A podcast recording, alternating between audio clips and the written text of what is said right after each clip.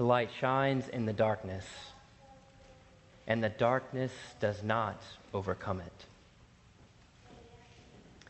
It was a little over six years that I came to this Easter vigil in this church, and I crept into a sanctuary in the dark. And I sat right back there, and I tried to remain unseen.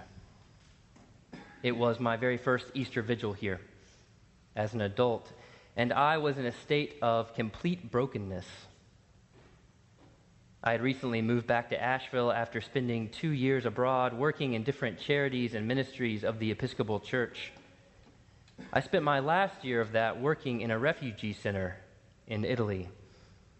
And that experience, working with refugees, it left gaping wounds in my views on humanity, and it made me question the very existence of God. This was 2016, and you might recall some catastrophic events that happened in the world that year. It was a year when chemical weapons were used on innocent civilians in Syria. It was a year when a terrorist network named ISIS gained lands all throughout Iraq, wielding weapons of violence. Civil war raged in the countries of Mali and Libya. The result of all this was a deluge of innocent refugees into the country of Italy from all directions. I worked at one of two refugee centers in the entire city, and the amount of need that I saw that year on a daily basis was staggering men and women and children, many of whom made the journey to Italy on small rubber rafts or tucked beneath the rails of train cars. They came to the refugee center every day to receive small amounts of food, perhaps some clothing, or maybe just a quiet place to sit. The refugee center did what little it could in the face of that crisis, but it did so without any help at all from the city of Rome. This was a horrible fact in my eyes. I was horrified that the city most synonymous with Christianity, the city of the Vatican, the city of St. Peter's Basilica, the city of the Pope, the city with the most churches per square mile, was largely indifferent, if not outright hostile, to those who came to its city limits in a state of deep need. The suffering and the hunger and the lack the stories I heard of desperation and death and despair, that work in many ways broke me open in ways that I really didn't discover until I came home. Upon my return, I found that the things I loved to do no longer brought me joy. I felt guilt, a suffocating guilt that I was able to come back safe home to Asheville, while many of my friends in that city were left to wander homeless, abandoned, suffering, caught in a diplomatic loophole. I was a shell of my former self, empty and isolated and questioning. I felt like it was me in the tomb I had this deep desire for God, but I wondered where was God in the face of all that suffering? Like Israel, I confronted spiritual and physical death. Like Ezekiel, I wondered if there was still life in dry bones. Like the disciples, much of me had fled the scene, deserting the cross, ashamed my world, like the church I crept into all those years ago, was plunged into darkness.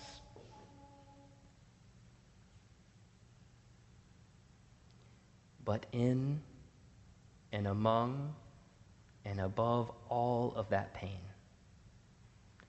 the darkness covered the face of the deep, and a wind of God swept over it from within that darkness, in that spiritual tomb, a small, simple phrase began to beat out of my heart, and I still don't really know where it came from. It was the most clear and simple thing that I have ever uttered, almost childlike. Yet this one sentence embraced me. And the sentence was this I am a beloved child of God. I am a beloved child of God. Tonight I speak to you, faithful worshiper, you who are here cloaked in darkness, perhaps trying to go unseen. You who are present here, not quite knowing why. You who stand at the tomb of spiritual death and physical loss and great suffering in your own life. I bid you to bend your ear and listen for that ancient wind of God hovering over the deep. A wind that assures you that you too are a beloved child of God. Listen for it. Listen for it. The breath that tells you to not be afraid.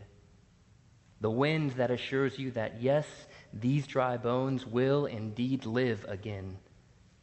The wind that calls you, like Mary, to the tomb, to the place of death, even if you do not know why. Listen for it. You may not see it, but it is there. You see, faithful worshiper, you worship a God of radical grace.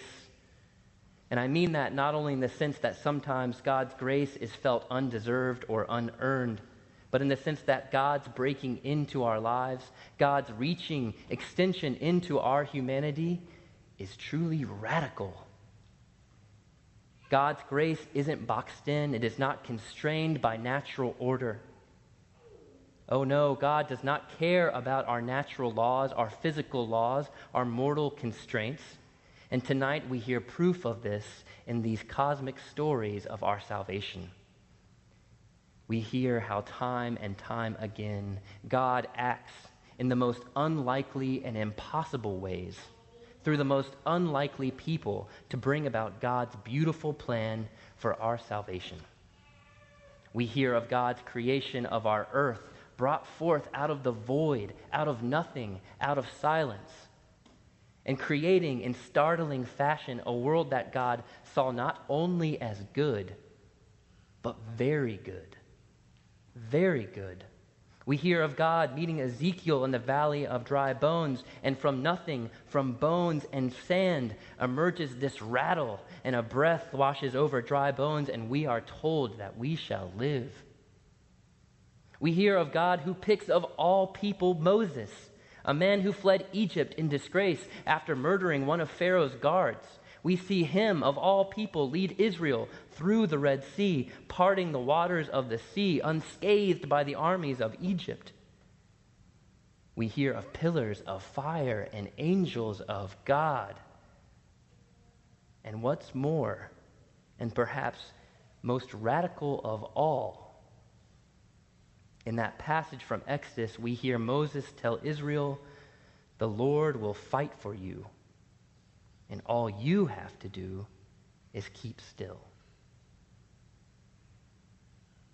You, faithful worshiper, you at the tomb in darkness, you worship a God of radical grace whose breath is found in all things who fights for you while you keep still. You worship a God that isn't confined to the rules of this world, a God that sees you at morning at the foot of the cross, at the mouth of the tomb, and cries, Live. Live, faithful one. Even in the midst of death, you have life. Whatever you are going through tonight, whatever you feel like you may have lost, however you feel like you may have failed, God is somewhere working in it through that somehow. And nothing, absolutely nothing, is beyond God's ability to work through it and transform it. You may never see it. You may never know it. But like Mary Magdalene stumbling in the early morning darkness, it is not for us to understand. It's only important that we be present to it, wonder at it, embrace it, share it, kindle it. A light shines in the darkness, friends, and the darkness does not overcome it. Humans go through hard times, difficult times, times where we die unto ourselves. We will all go to the tomb. We see this in the micro level, in the pain that is bestowed on us, the pain that we bestow on others, the loss that we all experience. We see it on a macro level. Wars like the one that we see in Ukraine, in senseless losses of life, in the homelessness that we see on our streets. We see it in gun violence, in men carrying guns on loaded subway cars. But as members of Christ's church, we must remember our inheritance. We must remember our inheritance that echoes loudly in our liturgy on a special night like this we must remember an inheritance that orients us even in times of death. We must remember these stories of salvation, these stories that we have heard tonight, and we must remember our baptism. Our baptism, which grants us new life in death through the power of water our baptism, we must submerge in the waters to fully embrace the salvation mentioned in these stories tonight. Baptism, we must be immersed in the waters like we immerse ourselves in the stories of old and new, which tells us that God is acting with radical grace right here, right now, even in 2022. Baptism, we must wade into the waters for like Moses and Israel making their ways through the Red Sea into new life, we too, we Christians, find new life in the stirring up of sacred waters. Tonight, we welcome new members to be baptized. Leon, Quade, Rothko, and Jack. Tonight, you begin your first steps into a cycle of death and resurrection that has been churning since God first breathed over the formless void, onto a wind that has been blowing since Ezekiel cried out for life in the desert. Since Israel walked through the Dead Sea, you now have entered this same current that draws back to that moment where Mary Magdalene, that first apostle of our church, took to the tomb in darkness, only to discover that death has no power here. And who knows of what you will encounter in this life as you live into those cycles of death and resurrection? Who knows what you will confront as you inherit your own small piece of God's cosmic salvation history? Wars, famines, pandemics, refugee crises, all these things await you. But so does love and charity and generosity and friendship natural wonder and art and the ever present love of God which fights for you when all you have to do is keep still.